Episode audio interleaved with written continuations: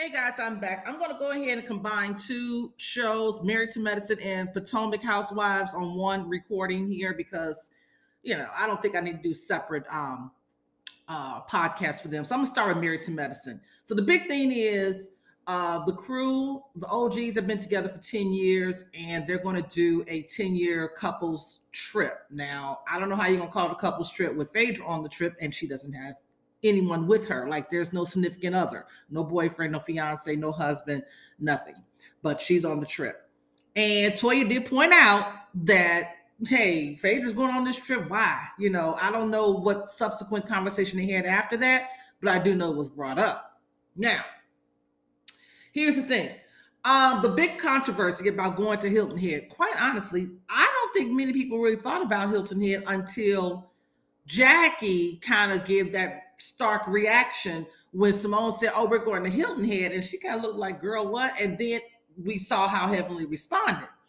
I forgot about Hilton Head. I didn't forget about um, Craig, uh, not Craig, what's his name? Uh, Craig, well, anyway, Dr. Jackie's husband, Craig. I didn't forget about him.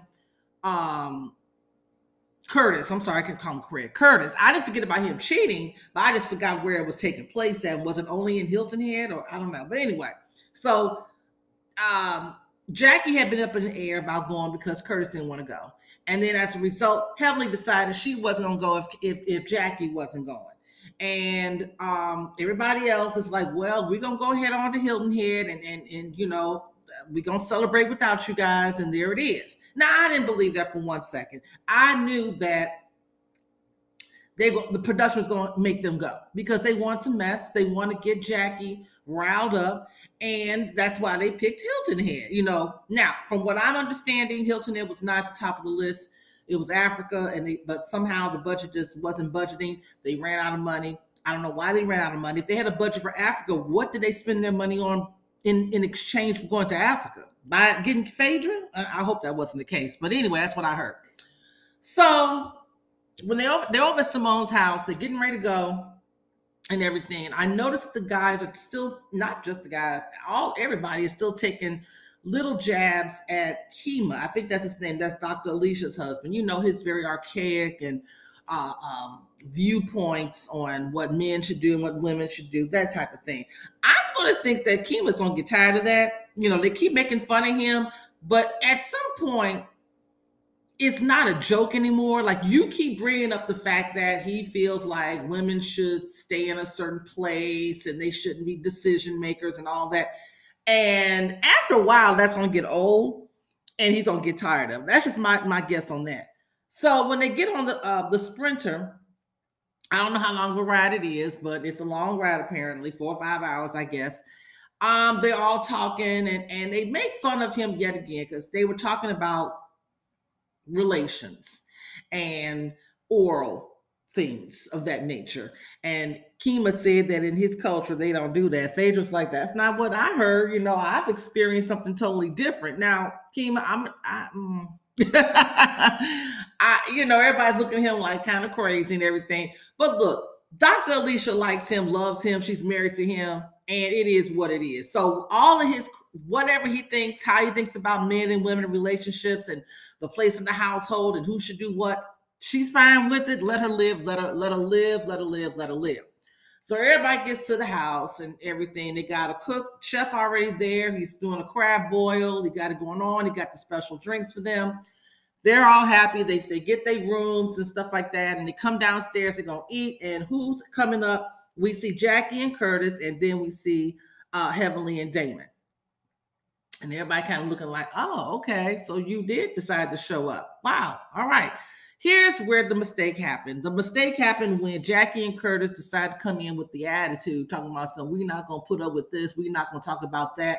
You know, they're gonna set the tone for what they're not gonna talk about. They should just left it alone because by them bringing it up themselves, it ends up other folks talking about it. You thought Toya was going to bring it up. You brought it up. You walked in the door with a negative attitude. So, with that being said, you got Simone and Heavenly, they back and forth with each other, screaming, yelling. I'm about sick of those two. And I'm sick of Heavenly playing guard dog for Jackie. Jackie know how to handle herself. So when it comes down to it, um, Sweet Tea decides that Jackie needs to be put on the spot. She should be in the hot seat. She said, I don't understand how you guys can talk about me and bring up my my husband's transgressions and then bring up his ex-wife, but I can't talk about what's been going on, what happened with you, you know, with with, with Curtis's transgression, what happened you guys' marriage. All right, fair is fair. Now, Jackie should have played it differently than what she did because I felt like the response that Jackie gave was very de- it was deflecting. She talking about I'm always in the hot seat when I have to tell a, a, young lady she has breast cancer or when I have to deliver a baby and all she talked about what she does professionally as you know being a physician, be an OBGYN, how that plays a huge role in being in the hot seat. That ain't that's not the same thing. That is not what she's talking about. That's not what anybody else is talking about. You uh, tooting your own horn and all that good stuff, girl, girl, I'm gonna need you to get it together. That wasn't what she was talking about. What you should have done to really put her in her place is said, well, okay, then put me in the hot seat. You should have allowed her to put her, let her go ahead and start asking questions, and you should have answered because she would have felt silly then. Everybody would have been quiet and looking at her, and she'd felt silly that you should have you should have handed back to her what she was given to you. That's where you messed up, Jackie. You got an attitude that set the tone for uh further conversation where she ended up cursing you out. Everybody talking about the fact that Sweet Tea cursed out Dr. Jackie. Look, I'm going to say this. I don't think she needed to curse out Dr. Jackie. I, I don't know that we missed part of the conversation where it was warranted, but as far as her reasoning for putting Jackie in the hot seat, I and then you know I didn't get that. And then Jackie was very condescending, calling her sweet girl, baby girl, and little child, and all of that. She's, you know, I I don't know. She and then Sweet Tea screaming, howling, having a meltdown. I'm like, girl, here we go again. So when they go upstairs into the rooms and all of that, Sweet Tea crying to her husband. He wasn't a fan of cursing Jackie out, but he didn't disagree with the fact that, hey, look, they put me in the hot seat. How come you can't put them in the hot seat? What's good for the goose is good for the gander, right? Ain't that the saying? Um, I just don't see it for Sweet Tea in this group. You know, she, you know, the whole thing, she's going to continue to harp on age and all of that. It's just not going to work. You in your early 30s, and these people are 10, 15, 20 years older than you. It's just not going to work. It's not your cup of tea it is what it is. So Sweet Tea called herself going to, well, she did try to apologize because uh, they were going on a trip the next day. I guess it was going golfing or something. The men were going for a cooking class. And Sweet Tea tells, you know, Jackie she was sorry, this and that, the third. Jackie was not really here for it. Jackie was like, I hear you. I heard what you had to say. But really, in essence, Jackie was basically letting Sweet Tea know that I don't, first of all, I didn't really see it for you to begin with. Now that you don't went to the other left side of ignorance and cussed me out, I really don't see it for you. So you can save your apology. She didn't say it like that, but that's what she meant. Simone caught it. So did Heavenly. I think everybody caught it. We all know that that didn't work. Sweet tea, you're done as far as Jackie's concerned. So that really was married to medicine. We'll see what happens um, next Sunday. But you know, well, no, no, no. I don't think it's coming on next Sunday because Super Bowl's next Sunday. So in two weeks, whatever. So let me get on to Real Housewives of Potomac. Now, this is a mess. they're to have to do something about this so called ensemble um, group because they're not an ensemble. They truly are not an ensemble cast because Gizelle is in her feelings with both Candiace and Wendy. And as a result of that, they are not you know, they barely film together. And when they do film together, they have extremely limited, if very few words are, are spoken between the two. So there's really no interaction or extreme limited interaction. So the whole thing, this episode is really about Wendy and her husband. He is starting a dispensary business and he wants to invite everybody to the whole thing and whatnot. And um, the only reason that Robyn and um, Gizelle went is because the production told them to go. It was a cast outing. So they did go to the event, right? They went to the event. Um, they were they were showing them how to roll um, the cannabis, but it wasn't real cannabis. It was or, oregano leaves or you know seasonings because they couldn't use the real deal. Uh, and all of that. Gizelle didn't speak to Wendy I mean, who's surprised? Did you expect her to speak? I mean, why? Then they show flashbacks of Wendy not speaking to Gizelle. I mean, it is part for the course. Where it got really interesting, or just really just, I don't know how you want to call it, but it's when Chris, oh no, Gizelle sees Chris and she goes in her confessional and she says, Oh my, look at Chris. He he's gained a few pounds. All that stress eating, I suppose. It wasn't even necessary for you to mention Chris. It really wasn't. It, it was, it wasn't even necessary, you know. Um, so everybody's sitting down, to do the whole thing, whatever the case may be. Oh, we see Karen and um Mia going back and forth. Karen, you tried it, but you really it failed. Ain't no way in the world you could have possibly thought that anybody who knows that they are second, third rate, or fourth rate invitee to an event is going to be in their field. You, you, because you would have felt the same way. So the only reason that you invited Mia and Nneka uh, uh, uh, was because Gizelle and Robyn both said they weren't going. So I mean, come on, let's let's be real. Let's let's be real. Like so, you and and, and Mia going back and forth about you know being old so and so and new tricks and this and that. It was a senseless conversation because Karen, you were wrong. You really were. Mia, in this instance, Mia was 100 percent right. Uh, what else happened? Robyn brings up, oh, was it Robyn or was it Mia? I don't know. Someone brought up about Karen having Oh, that might have been at Nneka's house. But anyway, Karen having a photo of Robyn in her phone. And Karen was like, Well, I mean, I like the photo, so it's probably in my phone. I mean, what's the big deal? I mean, someone said, Oh, Karen probably got a folder of, of Robyn's photo, a, a folder just for Robyn. And Karen just was like, I might. I mean, what? I don't understand what the problem is.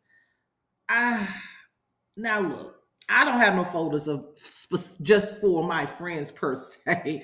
I don't know why you have a folder for for for Robyn. I don't know what the purpose of that would be. Um, you and Robyn are not friends. It's clear, okay?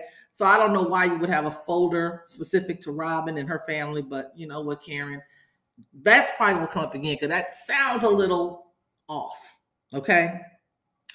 So then we get Nneka approaches Wendy to apologize well, her version of an apology.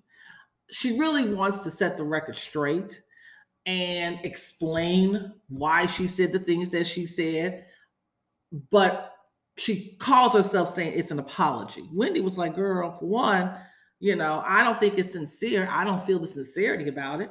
Um, kind of feels like you're doubling down. But you want to have a sit down conversation to discuss what you have said about my family, then fine, let's do that but I, I'm not sure I'm ready to accept any apologies. And honestly, Nneka didn't sound like she was apologetic. She just wants to move forward. But I think that what Nneka is going to do is sit down and explain how she came up with the things that she came up with regarding Wendy's family. That's not an apology. That's doubling down on what you said. but all right. So Nneka invited all the ladies to her house for an unpacking party, child.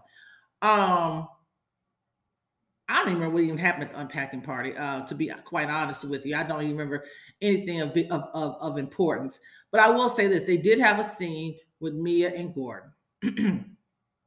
Let's just call it a thing a thing. Mia and Gordon.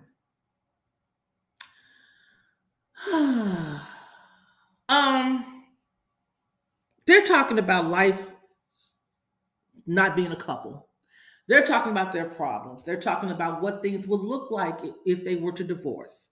Me is like, I would get a settlement and move on about my business. Gordon is like, no, no, no, that's not how that would work. We would come with an agreement. We would still live together and coexist as co-parents and things of that nature. Mia looking at him like, no, that's not how that would work. Gordon know who he married. Gordon know what he married. And Mia wants to get the money and go on about her business. Gordon is like, in his mind, I'm not paying you. I'm not giving you no settlements. You can run off in the sunset and find somebody else. That's not going to happen. You're going to sit here in the house with me and co-parent, and we'll figure this thing out. Um, Gordon says that he found out that Mia been talking to a divorce attorney because he was looking at all the receipts. Now, the conversation was senseless because it looked like they're trying to create a not a paper trail, but a video trail of documenting how they got to the point to where they are in real time, which is going through a divorce. I guess. I guess they're legally separated. I, I, I'm, that's what I'm guessing.